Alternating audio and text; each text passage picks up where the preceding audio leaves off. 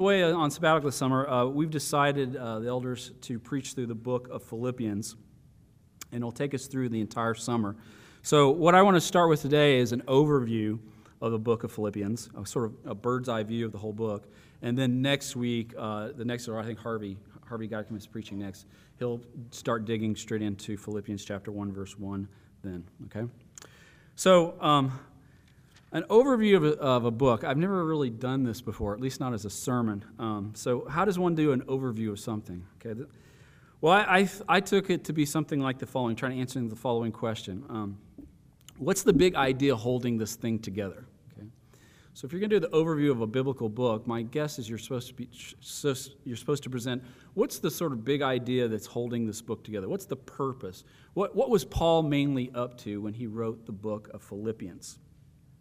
Now, I'm sure many of us are familiar with uh, Philippians fairly well. It has some of the most quotable verses in all the Bible. So here's a few that, that you probably know quite well. Uh, in chapter 1, verse 21, For to me to live is Christ, but to die is gain. It's a very familiar verse. Chapter 2, verses 10 and 11 tells us that at the name of Jesus, every knee should bow and every tongue confess that Jesus Christ is Lord. Okay? It comes up again in Revelation, but it appears first here in Philippians. Philippians 4:13, one of the verse, verses I uh, memorized as a young disciple. I can do all things through him who gives me strength or who strengthens me. And then Philippians 4 4 is a sort of common verse that people uh, re- recite. Rejoice in the Lord always. Again, I say rejoice. So these are very memorable bits and pieces of, of the book of Philippians, but I want to try to show today, make an attempt to show how these different bits and pieces hold together in a coherent theme. So, over the past two Sundays, Lee's been teaching on the book of Colossians uh, and about what the local church should be like, what it should be passionate about, what it should be characterized about. And so he went through a lot of different things that uh, Paul lists there in Colossians. But the Colossian letter is not unique in that respect. Almost every letter Paul writes ultimately is a letter to Christians saying, here's the sort of way you should be. Okay? Calling them to what they were first were called to in Christ calling them to be faithful. And then different themes that come. There's different things that he'll uh, uh, emphasize in those letters, okay? But overall, that's usually the theme. He's calling Christians to be faithful to Christ. So, in a similar fashion, I think that uh, Philippians has a similar sort of message, and I think it's worded something like the following. I think Paul's letter to the Philippians is to encourage a body of Christian believers to continue their partnership in the gospel by walking worthy of the gospel. That's not a fancy phrase I came up with. This is Paul's own words that we'll see today in Philippians. So there's a lot of different issues throughout the book of Philippians, as we'll see throughout the summer as we preach through it, uh, that Paul addresses pastoral concerns, personal concerns.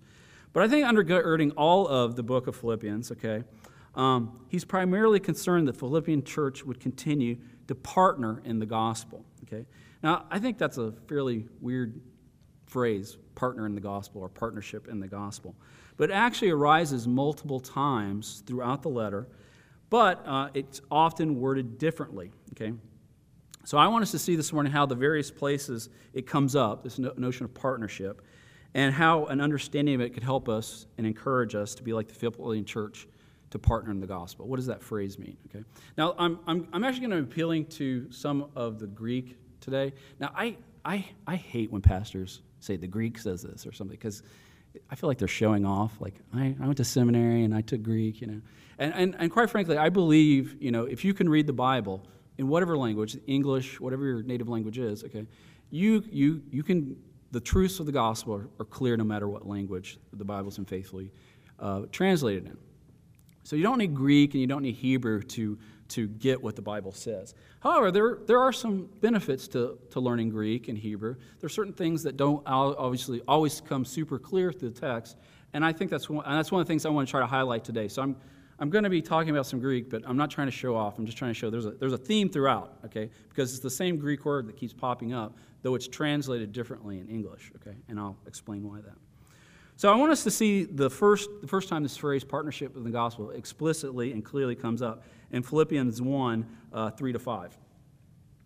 So Paul writes there, I thank my God in all my remembrance of you, always in every prayer of mine for you all, making my prayer with joy because of your partnership in the gospel from the first day until now. Okay? So Paul expresses here that he's very thankful to the Philippian church precisely because of their partnership in the gospel, which began with uh, the very birth of the church itself, back when Paul was on his second missionary journey, sometime around AD 50. Okay? Now, you can read about this in the book, uh, uh, the chapter Acts, chapter 16, where he talks about the, um, how the Philippian church started. So I'm going to give a little brief synopsis of that chapter. So basically, it starts off at the beginning of the chapter that Paul, Silas, and Tim- Timothy are wandering around an area called uh, Asia Minor. Okay, so I don't know how well this is going to come up. It doesn't come up super well. Um, so Asia Minor is this area right here. It's what we call Turkey today, the modern day country of Turkey. Okay, and the beginning of Acts 16 says that every time they go to try to go somewhere to preach, the Bible specifically says the Holy Spirit forbid them, which is an interesting phrase. So every time they go to preach somewhere in Asia Minor, uh, Holy Spirit says, No, you're not going to preach here. You're not going to preach there. So they start getting kind of frustrated, and they don't really know what to do. And so Paul has a vision, a dream of a man over in Macedonia, over here across the sea, what is what modern day Greece. He has a vision of a man in Macedonia saying, Come over here and help us. Okay? So they take that to be the Holy Spirit saying, We're going to go to Macedonia and share the gospel. Okay? So they cross the Aegean Sea to do that. And the first place they, the first place they would go to, you can't, it's not on here, but I feel like I'm here. I'll, I'll talk loud. Uh, you can't really see, there's a place called Neapolis. That's the first city they would have come to. You might be able to see a little bit better on this map. They would have come to Neapolis first, but it says that they didn't stay there. They went on to Philippi, which is the next city in. Okay?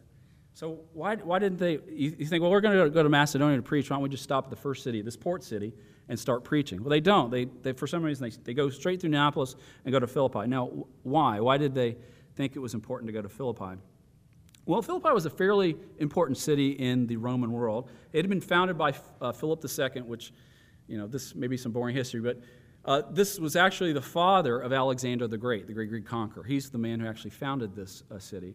It had been destroyed in around 42 BC, okay, but it was rebuilt around 31 BC by Octavian the emperor.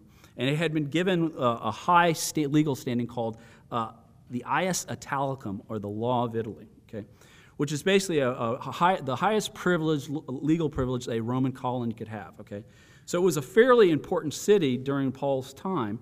Furthermore, it was also strategically placed. It was on the main road from Rome to the Middle East. So anybody traveling from Rome who wanted to go to, say, Jerusalem or anywhere in the Middle East would have gone through Philippi. Okay? So it was, it was a really strategic place. So Paul knew that, and so he and uh, Silas and Timothy decided to try to plant a church there. So Acts 16 goes on to tell us how this Philippian church started. So this was their strategy. They heard about a place where these Jewish, Jewish believers were uh, uh, praying at a riverside. Okay, so they went to this riverside, and their first converts there were women. And the only one that we're given the name of was a woman named Lydia. Okay. Now, we're not really sure how long Paul, Silas, and Timothy were there in Philippi, but they were there long enough such that they were preaching regularly. And we're told this story that there's, a, there's this demon possessed slave girl who's annoying Paul. Okay. He gets so annoyed eventually, he, he, he casts the demon out of her. Okay, I don't know why he didn't do it beforehand, but he finally just got annoyed with her and cast the demon out. Now, we're told in the Bible that once the demon was cast out of her, her owners realized that she no longer had the ability to tell the future. She was a fortune teller. So, somehow having this demon in her gave her this special ability to tell the future. Paul cast it out, and they realized, there goes our cash cow. We've, we were losing out. So they rile up the city against Paul and Silas, have them beat, thrown in jail, okay? And then Acts 16, picks, uh, verse 25 and 26, pick up the story. We're told that about midnight, Paul and Silas were praying. Okay, we don't know where Timothy is. Uh, I don't know if he's hightailed it or he's hiding out. Okay, but Paul and Silas have been beat, thrown in prison, and you think that'd be a, a rough spot. But look what they're doing. About midnight, they were praying and singing hymns to God, and the prisoners were listening to them. And suddenly there was a great earthquake, so that the foundations of the prison were shaken, and immediately all the doors were open and all, everyone's bonds were unfastened. So the story goes on to relate how the jailer and his whole household come to faith because of this miraculous event and how Paul and Silas reacted to it. So after being released, the next day we're told that Paul and Silas visit Lydia, the other Philippian believers, and then go on to Thessalonica in uh, Acts 17. So even though Acts 16 relates Paul and Silas' time in Philippi is fairly short, probably was just a few weeks or months, okay, their time there profitably, profitably resulted in a church being planted. There was a thriving church by the time they left there. In fact, Timothy more likely stayed behind to help the church along for a while. Okay? Now, we know this congregation survived for quite a while because Philippians is probably written somewhere around 57 to 59 AD, about seven to nine years later. Okay? So the church at Philippi was about the same age as North Point. We're about nine years old now. Okay?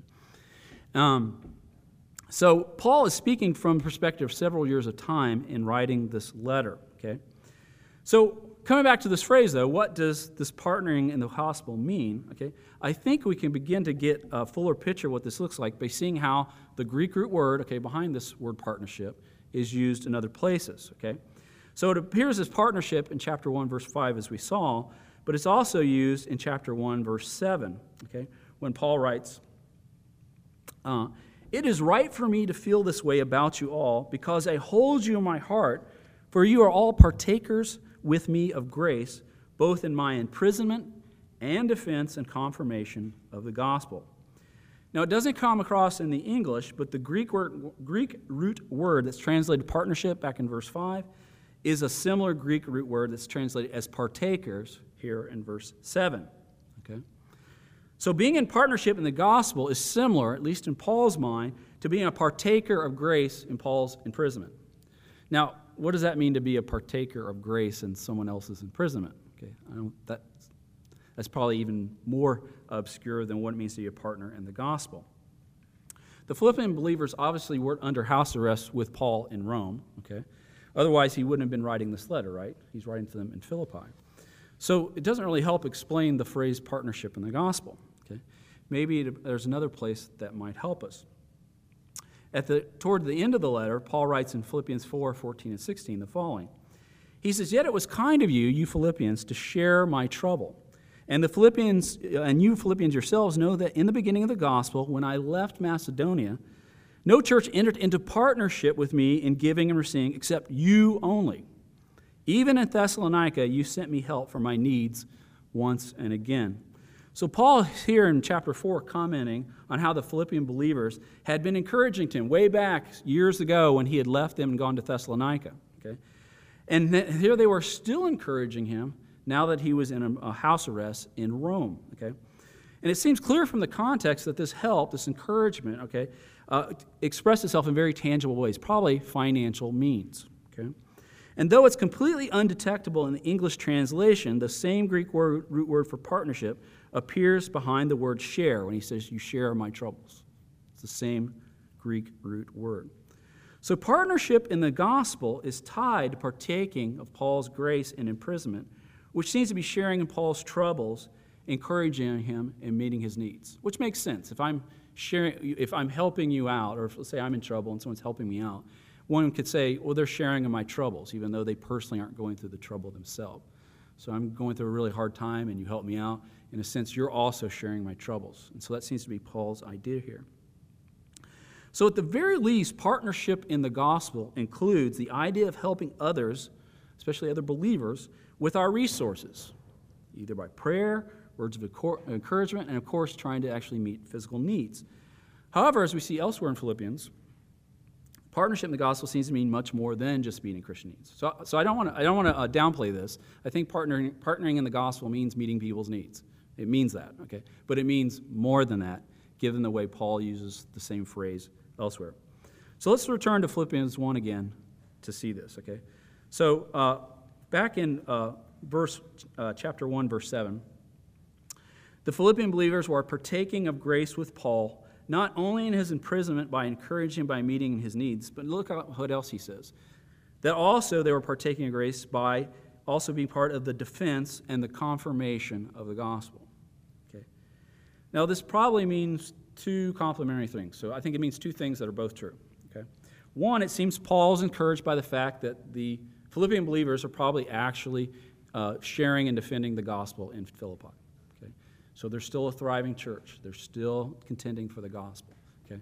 So he's encouraged by that in Rome. Okay? And it would be encouraging. Okay?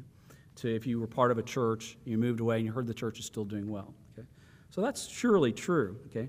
And it seems obvious that if the truths of the gospel, okay, have penetrated our hearts, Christ has really saved us, we should be excited about the opportunity to talk about the gospel. What better way to partner in the gospel than to share the gospel? But I also think it might it means something else. It also seems that by encouraging Paul in his imprisonment with financial help, with encouragement with prayers, okay, they also, okay, um, were helping to contribute to Paul's confirmation and declaration of the gospel in Rome. Now, I think this is an interesting point, and I think it's actually fairly important. Okay, Paul seems to be claiming here that the Philippian church, helping him in prison, they were not only sharing in his troubles, okay, but they were also sharing in his defense and declaration of the gospel. Now, how is that so? Okay, Philippi and Rome, by the way, are several hundred miles apart. Remember, I, I, I, I Google mapped this and tried to figure out the distance. It's about the same distance from here to Jacksonville, Florida. That's how far apart they were. Okay. So they're that far apart, and Paul claims, I'm here in Rome under house arrest, I'm sharing the gospel, and you Philippians are sharing in that. How exactly are they sharing in that? Well, here's why I think the deeper sense of this notion of partnership starts to come to the fore. In Philippians chapter 2, verses 1 and 2, Paul writes the following So if there isn't any encouragement in Christ, any comfort from love, any participation in the Spirit, any affection and sympathy, complete my joy by being of the same mind, having the same love, being in full accord and one mind. The Greek word translated participation here is again the same Greek root word for partnership. Here in Philippians 2:1, Paul notes that all believers participate in the Spirit, the Holy Spirit, okay, which seems obviously true. If you're a believer in Christ, the Holy Spirit dwells within you. This is why uh, the New Testament calls the body, a Christian bo- a human body, a Christian human body, the temple of the Holy Spirit. Okay? And I think Paul's reasoning uh, goes like the following, given this. He goes, The Holy Spirit, okay, is God. He's not bound by time or space, okay? Uh, we all share, share in the Spirit. Okay? Each believer has the Spirit dwelling within him. So it seems to follow, according to Paul, that if one believer is experiencing something, it's shared by other believers. So it seems that when Paul says he's defending and confirming the gospel in Rome, the Philippian believers, way over in Philippi, are also defending and, sh- and sharing the gospel in Rome as well. Okay? This is a fairly profound point. Okay? We uh, support a couple different missionaries here in our church budget. Okay, so Nissen Matthew, Nissen and Joanna Matthews in Dubai, they'll actually be here this summer. Uh, I think July 5th. he's coming to preach. I mean, we help support them. Okay, we're not the only supporters of them, but our church helps to support them. Okay, in a certain way, sense, okay, we we as a church here in the United States in Columbus, Ohio, are helping to spread the gospel in Dubai, even though you and I aren't literally there. And more than just because we pray and we, uh, more than just because we give money, okay, it's also because the same Holy Spirit that dwells within us, that guides us, directs us, is the same Holy Spirit that's guiding and directing Nissen and Joanna in Dubai. Okay? So Paul saw this as a very, very tangible, direct connection. He says, You Philippian believers are also taking part in the confirmation and the defense of the gospel here in Rome. So there's a real solidarity, a real connection between all believers because, through the Holy Spirit. And I think this is one of the reasons for why in Philippians 2 2 there, he says his joy would be complete in Rome if the Philippians over in Philippi would be of the same mind and same love. Now, um, for those of you who are guests here, um, I just received my PhD last year in philosophy. And so, someone who likes philosophy, might say, This sounds like a bunch of philosophy yoo-hoo, you know? You sound like you're just kind of talking about the- theological, yeah, yeah, yeah, you know. Uh, uh, maybe you're overreaching this, James. Maybe it's just a metaphor. You know, uh, they're helping Paul, and Paul's just trying to make them feel good that they're also sharing the gospel. It's no deeper than that. I, don't think so. I think this is actually a fairly profound point that Paul is trying to make. I think the implications of partnering in the gospel, something that we began when we came to Christ, I think the implications are very, very profound. And I think this can be seen elsewhere in Philippians. In Philippians chapter 3, verse 8, okay, Paul says that he has suffered the loss of all things and counts them rubbish in order that he may gain Christ. In the beginning of chapter 3, Philippians, uh, Paul is comparing all of his earthly achievements, his, his, his lineage, all the things he had done, um, his education, everything that he could be proud of, he, he had achieved He put that on one side ledger. He goes, Here's all the stuff I've done. Here's all the stuff I've achieved. And it was quite impressive for a Jew in first century uh, Palestine. He goes, I, I put that all over here, and then I put Jesus over here, okay? And Jesus far outweighs this stuff. And Paul's not saying that the stuff's not valuable at all, but he says in comparison to Christ, it's pretty, it's pretty worthless. It's like rubbish. It's the kind of stuff you throw away. Okay? So Paul saw all his earthly goods and all his earthly achievements in comparison to Christ as just not even comparable. Christ is that valuable. Okay? His relationship with Christ is that great. Okay? He then goes on to say much more in chapter 3, verse 10. He says, he goes, that I may know him, Jesus, and the power of his resurrection, and may share, okay, there's that word again, same root word for partnership, that I may share in Christ's sufferings, becoming like him in his death. Okay? Now, I wouldn't presume to uh, be able to explain that I understand what Paul's completely talking about here. Uh, if I've had any sort of suffering for Christ, it's got to be pretty minimal, okay, if I've had any at all. So I wouldn't presume to say I, I, understand what Paul's talking about here. Okay. But I think we get a, an idea of it. Okay. And it at least means this Paul understood that his suffering for the gospel was connected with the very sufferings of Christ in some way. We talked about this in our shepherd group this past week. Uh, we're going through 1 Peter. We talked about this notion of Paul there also talks about sharing in Christ's sufferings. And it's interesting when Paul first came to faith, you know, you know the story in Acts. He's on the road to Damascus. He's, he's persecuting the church. He's on the road to Damascus to arrest and kill some more Christians. And that's where Christ comes to him in a bright vision, remember?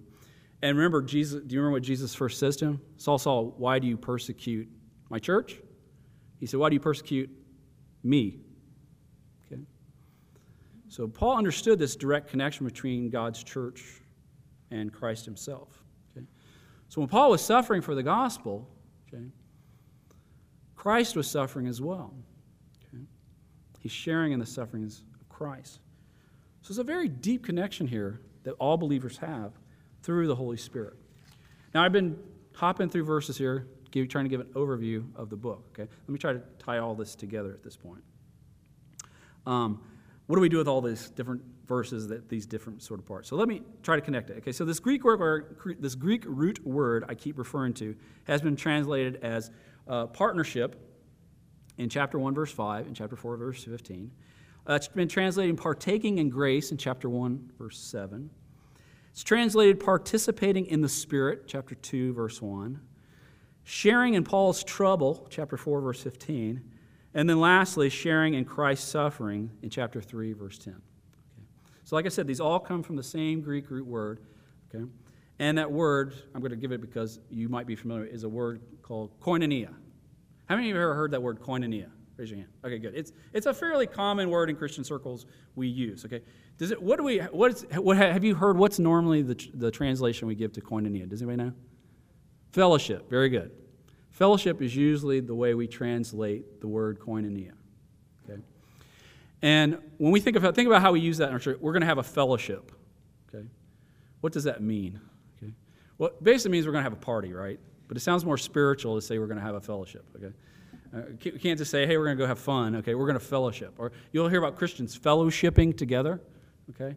Uh, they're not just hanging out, okay? They're fellowshipping, okay?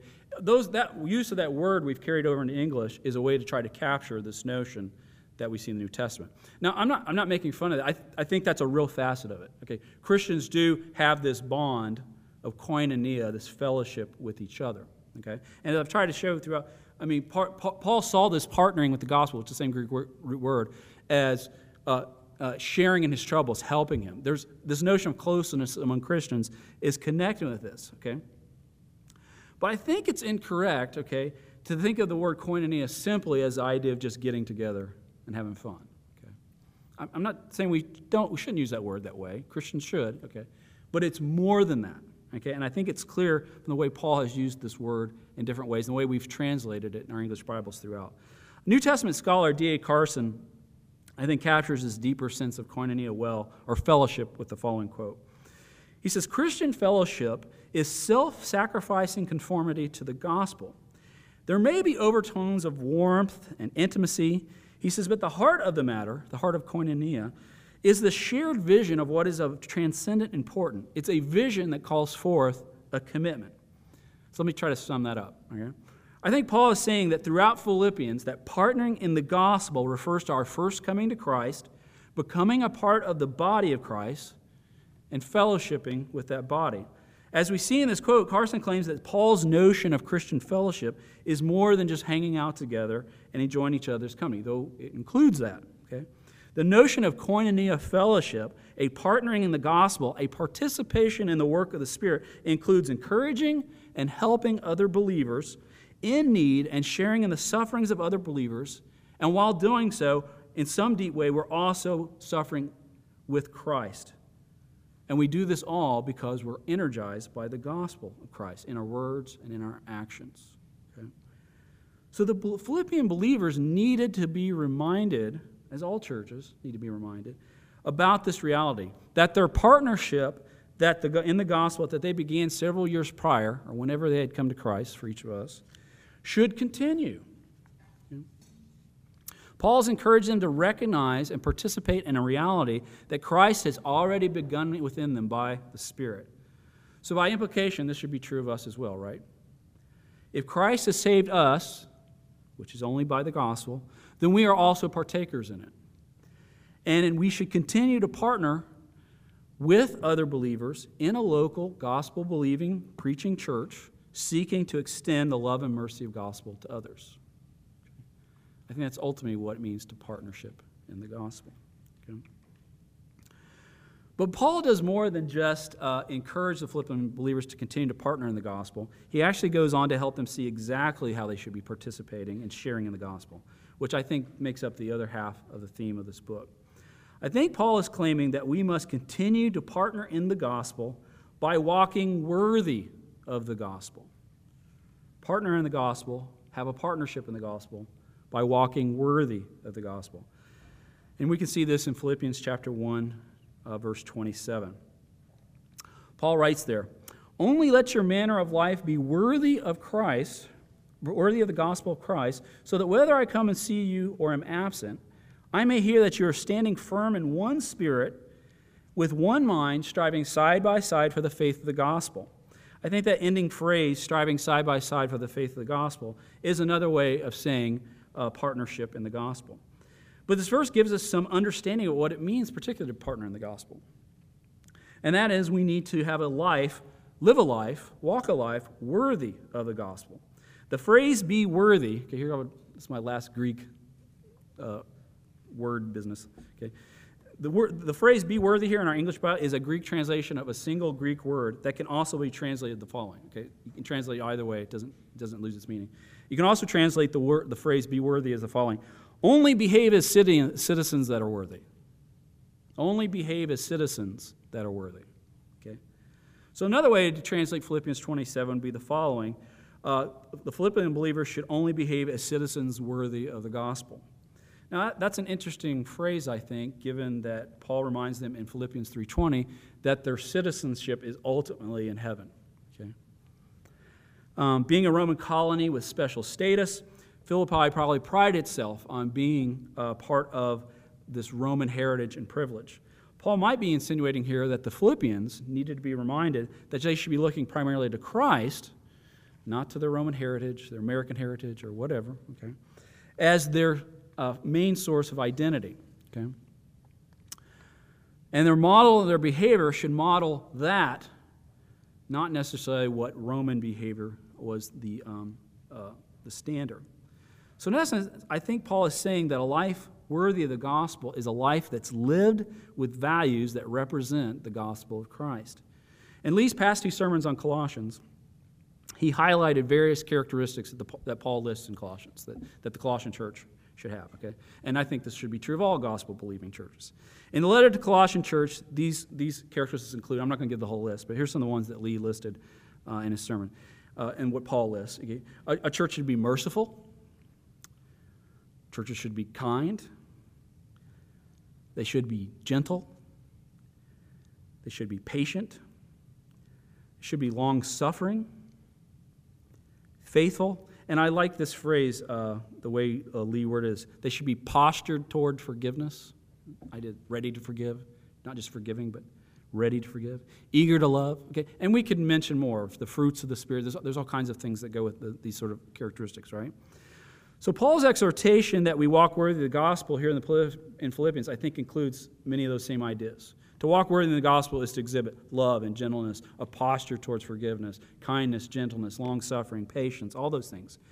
And surely these things should characterize any Christians living in community together. So that should be true of our church. Now, no church is going to be perfect. Obviously, we're still all sinners in need of grace, okay? But the overall character of a church should be these sort of characteristics coming through.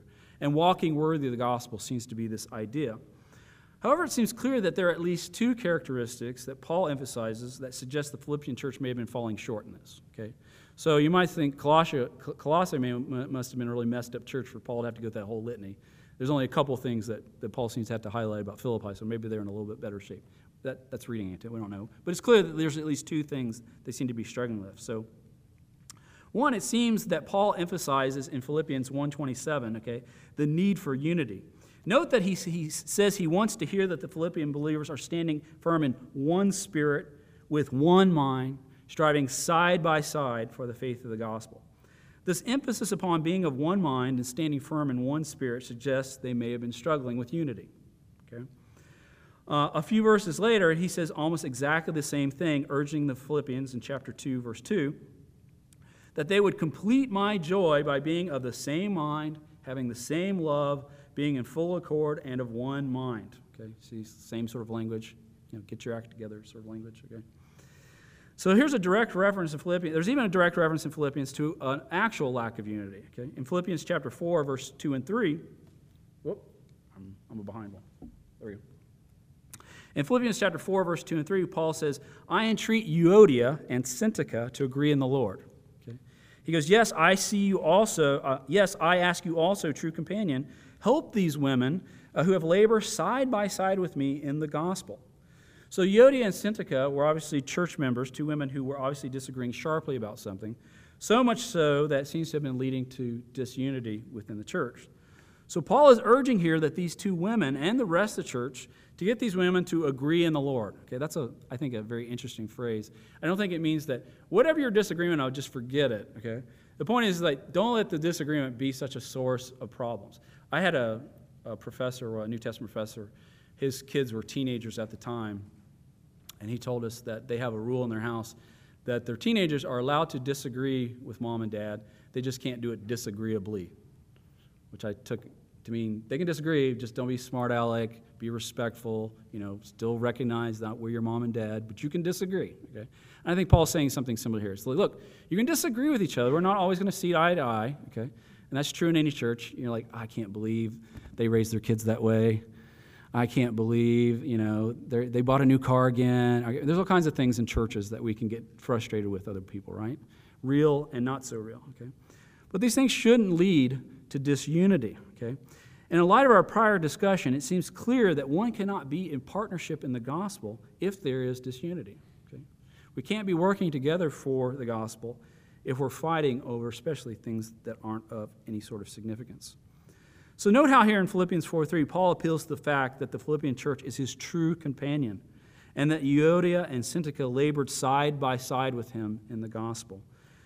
Paul was not giving some rah rah, go team, go sort of message here, or hey guys, let's just all get along. No, Paul is appealing to the reality of what Christ has already done for them in the gospel in order for them to see that there should be no disunity within the, within the body. Okay? The idea is like, hey, we need to get our act together. Let's get unified first, and then we can be about the gospel. Paul says it's actually the opposite. You need to recognize you are about the gospel, and this shouldn't be true of you. So act the way that you actually are made to be. Okay? The partnering of the gospel comes first before the walking worthy. Okay? So I believe this is also why Paul seems to emphasize okay, uh, the notion of humility as being a facet of living worthy of the gospel, which seems to be another thing maybe this church was struggling with. Right after encouraging the Philippian church to be unified in Philippians 2 3, Paul says in uh, verse 3 Do nothing from rivalry or self or conceit, but in humility count others more significant than yourselves. He then goes on in the immediately following verses for most of chapter 2 to give examples of humility, primarily focusing upon Christ's own humility. And if you, if you read those verses, an interesting progression. He talks about Christ's divinity taking on humanity. It's a form of humility. Christ's humanity taking on servanthood. It's another form of humility. And then his servanthood taking on death for us. Okay? So, in other words, Christ is the perfect example of humility. Okay? Which should be an obvious implication. For Christ, who's been highly exalted by God the Father, deserves our highest praise both now and forevermore. This Christ gave us the perfect example of humility. Therefore, if Christ, who is beyond all everyone else in creation, deserves who deserves not to be humbled, nevertheless showed humility and did so perfectly, then we obviously should be humble as well. There's no place for pride within uh, the Christian church. Uh, one of my favorite authors and um, speakers is Mark Dever. He's the pastor of Capitol Hill Baptist Church in Washington, D.C.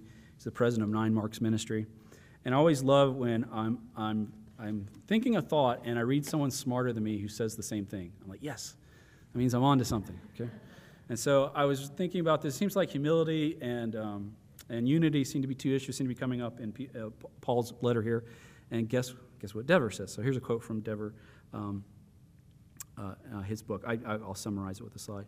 He says the following, okay, about Philippians. He says, he says, Paul gives two tests for the authenticity of the Philippians' profession of faith. I think it's just another way of saying their partnership, and a test to show whether they're truly partnering in the gospel or not. And he says those two tests are unity and humility. He says, Are they united? Are they humble? Paul knows that they cannot be united if they are not humble. Any unity manufactured apart from humility is a fraud. True Christian unity is rooted in our humility before Christ in our awareness of our need and in the fact that he meets that need fully and faithfully. End quote.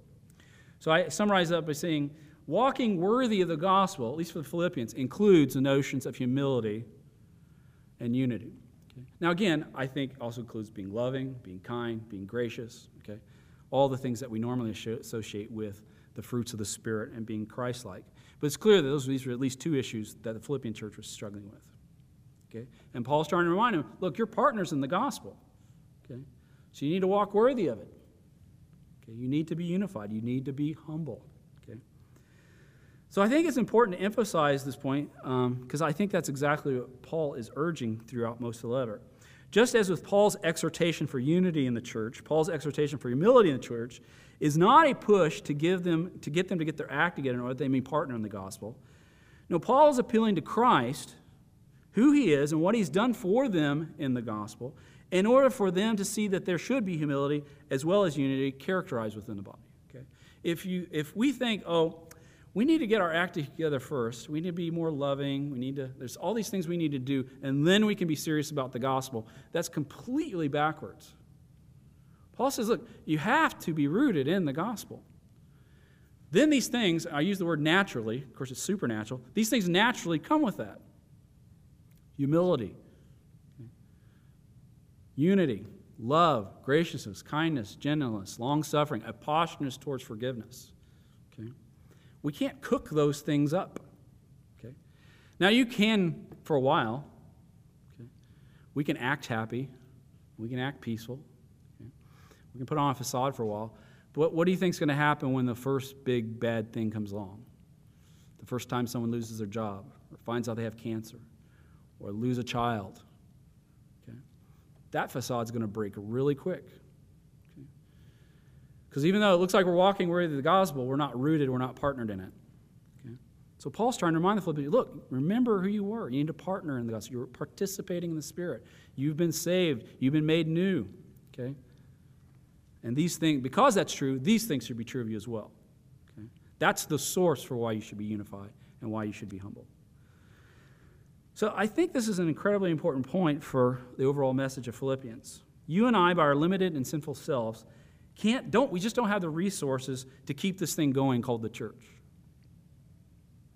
Well, we might keep a group of people together, and it might have a religious facade, okay? But it won't be a church.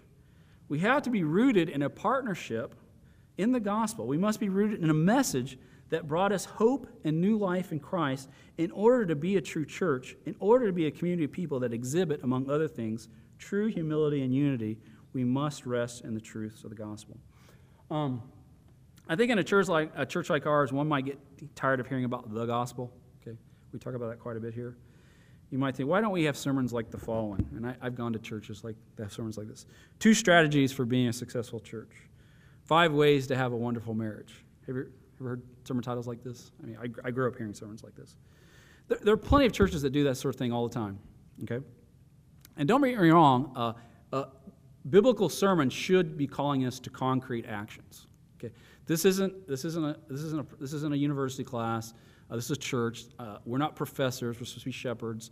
Um, we're supposed to be calling us to repentance and to follow Christ. Okay, um, but we need to understand that the only way we have power to do those things, to have successful marriages, be good parents, to be good, great churches, the only way we have power to do those things is by being rooted in the gospel. Okay?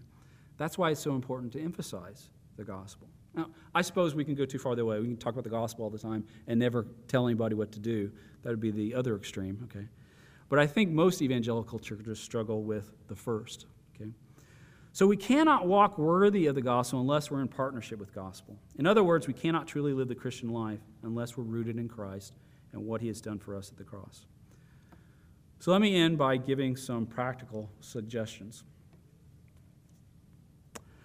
So, one, just as I emphasized, I think we must continue to part in the gospel by resting in the truths of the gospel.